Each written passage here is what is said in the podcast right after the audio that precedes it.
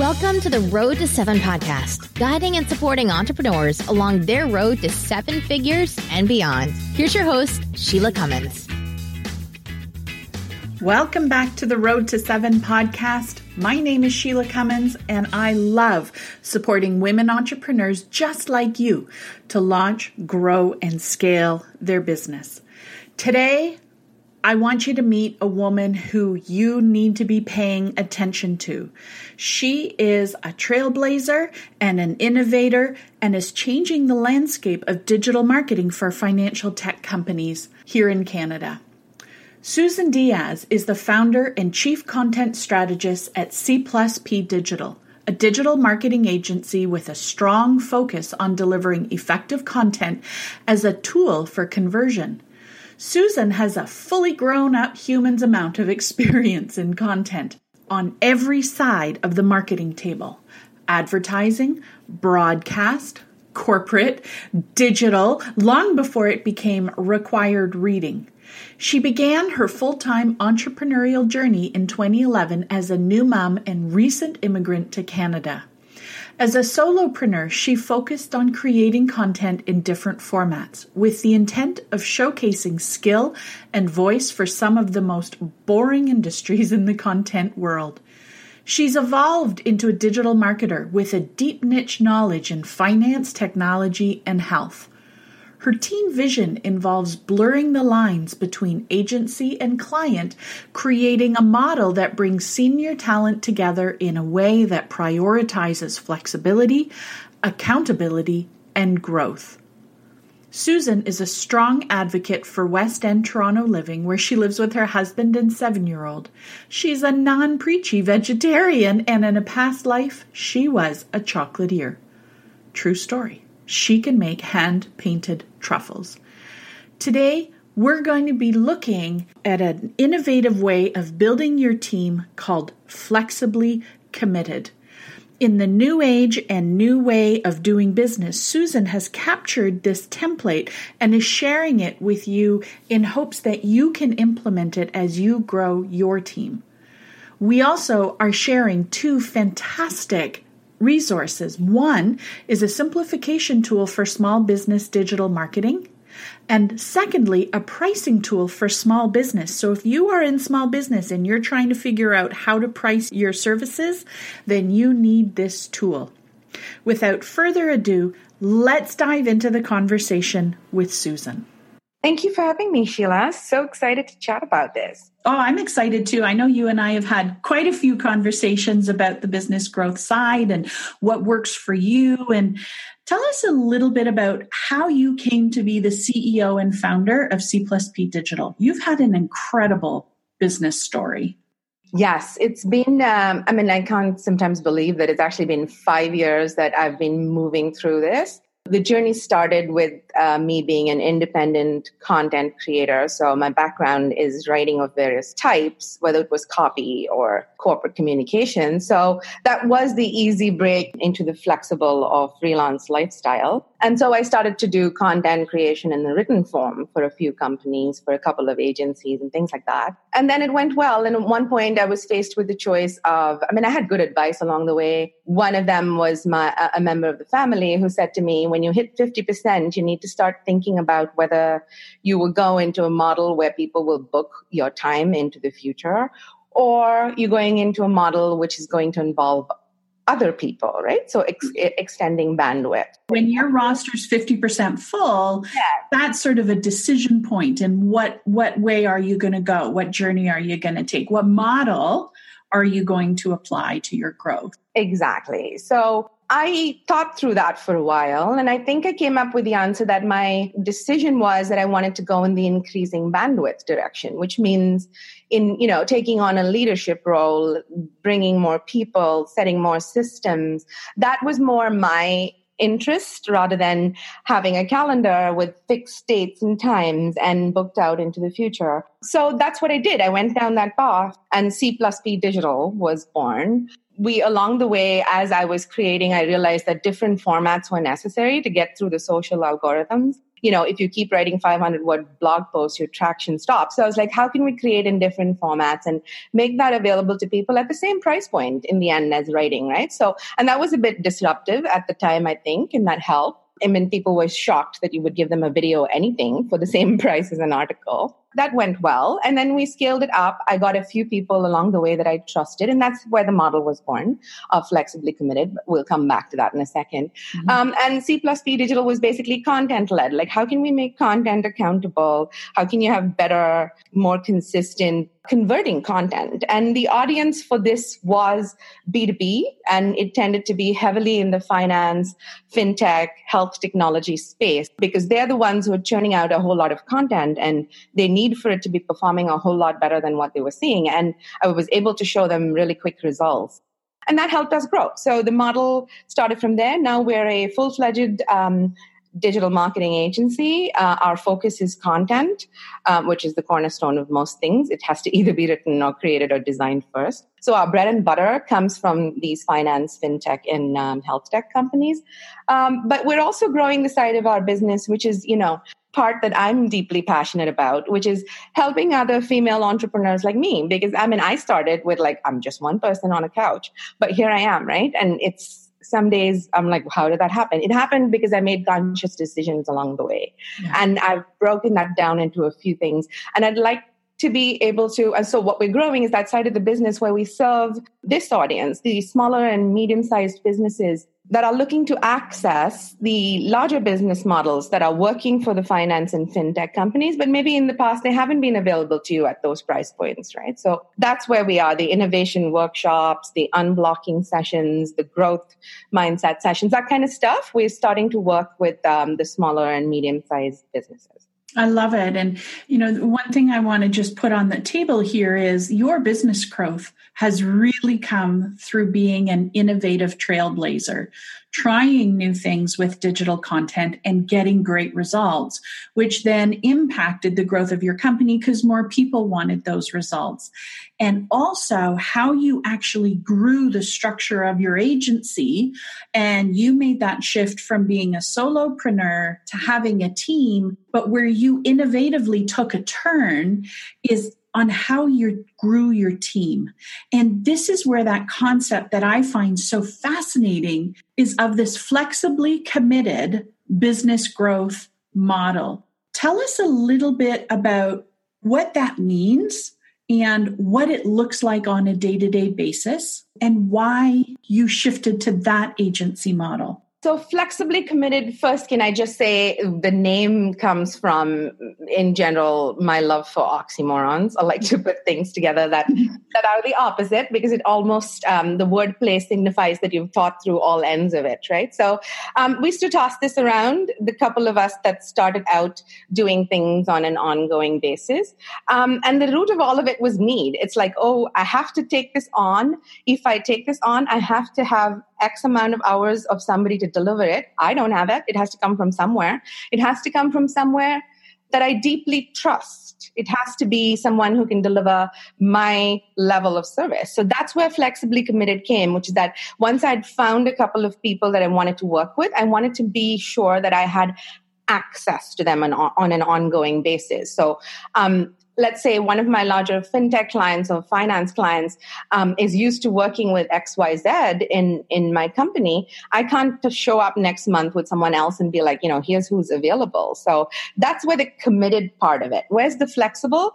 Quite simply it's not full time so right. i forged all these relationships with these people who are on my team and not even one of them is full time Right. And so in just straight talk and Sheila talk, what you did is instead of hire permanently, where you are paying, you know, large full-time salaries, where you're still, you know, acquiring clients and, and your client load flexes from month to month, you have a committed team of people who are A-OK having flexible hours, but who you know are committed to C plus P digital. And that I think is amazing. Yes, I think what I look at it as is I put my money where my mouth is. If I want access to you, I need to be able to pay you. Okay. I'm not taking on the full-time role like you said. I'm not taking on the the payroll and the management and the employee engagement that exists but not in that full time basis. Instead, what I'm doing is coming up with my numbers, being clear what it is that I can afford on each project, and then committing to myself and to that person that I will make that level of business available to them on an ongoing basis. That works on a few levels. One, it helps them, uh, in many cases, the people that work in this model are not we're all in the gig economy but we have different levels of comfort right with the gig economy one of the biggest things that i hear and i'm pretty sure you've come across this is the part of the gig that you hate is getting the gig right? It's hard to go out there and find the business on an ongoing basis. And many people love that that's taken out of it for them. Right right? So when they come to me and I'm committing to 10 hours or 20 hours or 40 hours a week or whatever it might be, they've got a commitment. So you don't have to be out there in the market trying to find more work. So right. it's like having a job, but it's not like any job you know because you don't have to show up to an office and stay right. there from, you know, 9 to 5. You work best at 12 at night, you know, God bless you. You go ahead and do that to that point, I have one of the um, one of the components of the business, which is the web build. I've mentioned before that this guy doesn't wake up until noon, so don't set up any calls till two two thirty. Flexibly committed. right, and so again, like I just I want to take this concept because I think it has so much opportunity for some of the smaller business people that are listening who are growing their team. Is they keep people on a retainer. You keep people on a retainer and commit a small number of hours to them a month, which is non negotiable. They also are probably available for more hours. And so you know that you can rely on them, but you don't care when they show up. And I think the piece that I really want to dig into here is who that person is that you have on your team. Because it is someone who's really good at one of the skills that you deliver. So, be it a writer, a copywriter, a web developer, digital image creator, I guess we'd call that a graphic designer, you know, all of these skills that go into your larger digital content marketing packages but they actually don't want to be building their own business. They don't want to do their own marketing. They just want a sure thing each and every month. And some months they get more. Have I understood you? Yes, you have understood me. Again, there's levels of maturity to this, and I'm still experimenting with many parts of it. But what it makes available is exactly that. You have your your base model of a certain amount of work committed to you no matter what. Yeah. In many cases, in terms of the core team that I have with me, that commitment is pretty high. It comes with the side of coming first, if that makes sense. Yeah. So if I, if you do have an arrangement in which more than half your time is with me already, and I need seventy five percent of your time, chances are you will put me first on your prioritization list. Right. Right which immediately serve the hand that feeds you the first, right? Exactly. Yeah. Exactly it's the same with the clients as well, right? Like your largest client calls, you go. So the same thing that you're taking down. I guess why is this different is one of the things I've asked myself. Isn't everyone doing this? Isn't how isn't this how it goes? Um, it really isn't, and here's why not. I don't think that that synergy and that putting supply with demand has happened as much as it could. And that's why I'm sort of passionate about talking about this and I want more people to hear it is that when you talk to people and explain what you're trying to do, there will many people came along the way who would be like, "Oh, I know this person and he's really interested in doing this and I know this girl and she's recently quit and she's doing this." And it just it just organically brings names your way, but that was the only way I got it because there was no other access. I can't go and Google people if I wanted to hire. And if I wanted to have a full-timer, there's no way that budget would fit into my current needs. Like not full-timer times 5, it's not going to happen. So the kind of person again to go back to your question about who does it attract it attracts that that committed gigger. You want to make a living on your own flexible terms right? You perhaps don't love the act of getting business as much as you know somebody else who'd build their big business. The other thing is you probably like deep relationships because if not you just move from one to the next and keep going right? Mm-hmm. so that's one factor and the other part of it that, that I have factored into it, which is really more of a system, is doing things to see what type of personality fits. So, for example, the Kolbe system, I have clients of mine and people I've worked with, consultants along the way who like you know, sung its praises about how the Kolbe system helps you to naturally sort people's um, strengths and stuff. So we, at a very early stage, were like, okay, so many people have recommended it to us. Let's try it out. So we tried it on a few people, and we pretty much have a formula for what works. It's like there's a certain kind of person that likes our culture, that likes our culture of continuous learning. So, because that's something I make available in this model. It's not just you're committed 10 hours or 20 hours or 40 hours. It's training in the system that I deliver. And that doesn't just mean here are 10 things you need to do, here's your funnel for three emails. It's really more what is that thinking that we deliver? How is it that we go into every meeting and solve the problem? You know, because there is a formula. At the end of it, we follow a certain ordered way of strategic thinking, and that is taught to them, which is huge. Mm-hmm. But the other benefit is they get to work on bigger accounts than than you would if it was right. just you on your own. Right. Because I have access by virtue of the fact that I've increased the size of the business to a larger level of business. Now suddenly, instead of working on a on a $500 blog post at this level for a small B2B company, you're working on a $50,000 digital project for a much larger company, and that's attractive to them.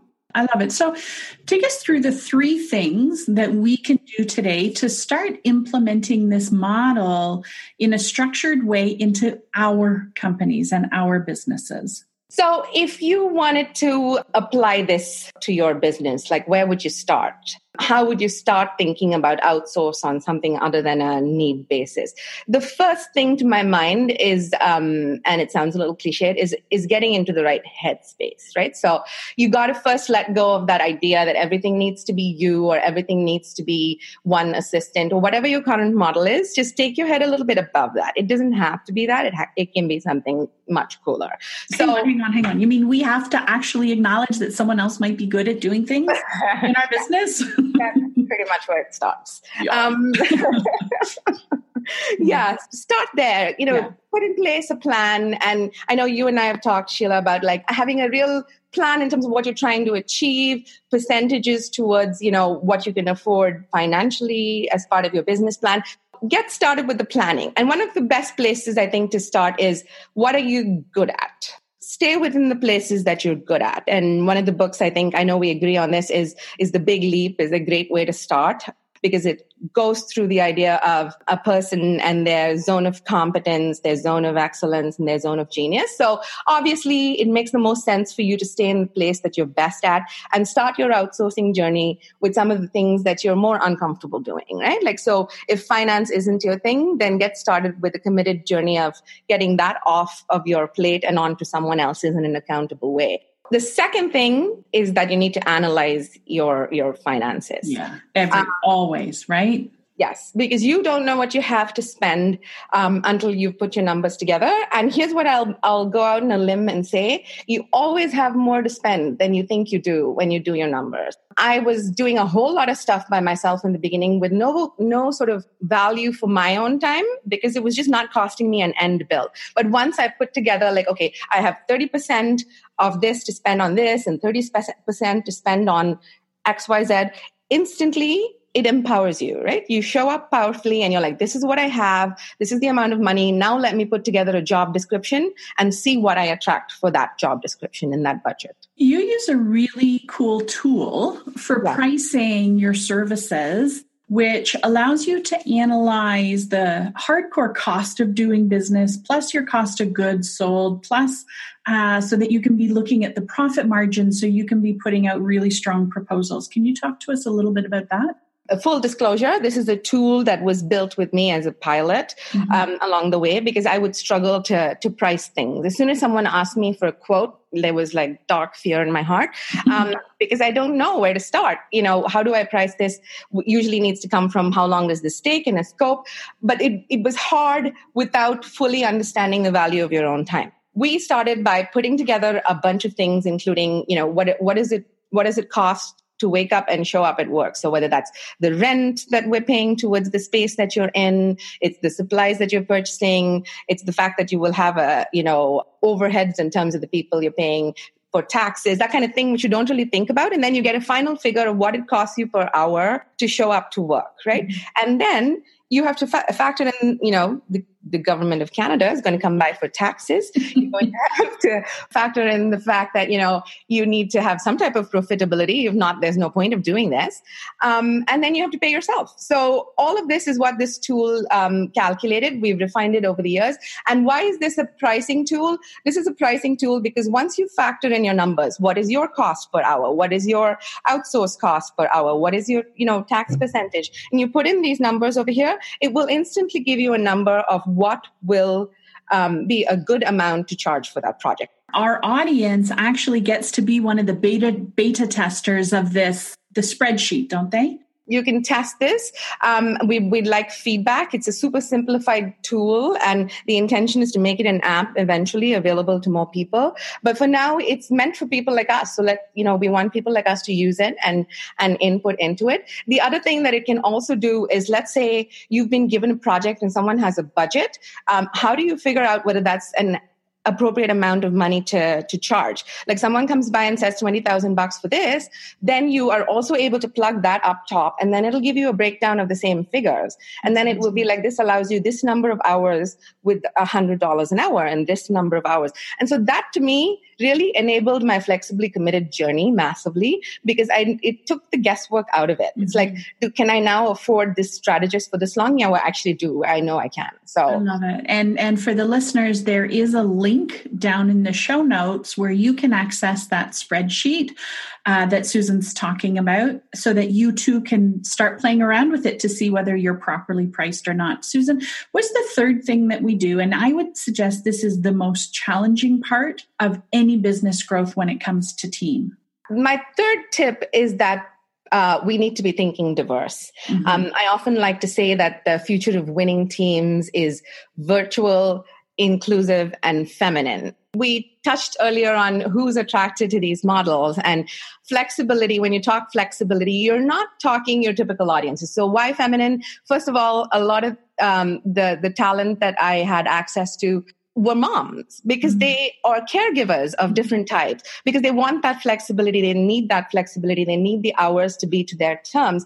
This and, and they get dismissed a lot by the big companies. Those are the women who are like oh you have to go to your sick children again? Like oh you know this is not my choice friend. I mean this is this is part of what I signed up for in my life. So, so that's one, one audience for sure is like, look for the women who are really out there to get their voices heard, to make a living on their own terms. And they perhaps don't have access to as much, you know, as many gigs as, as they would hope. So that's one place to look. Virtual. Why virtual? Because so many people want to work remotely. Unless you're um, in a client facing job where you're required to be in face to face, there's no reason why you need an office or a desk or any of that. So think about virtual teams. What that does for the bottom line is that it's a whole lot cheaper when you don't have to pay for the office and for the equipment and for things like that.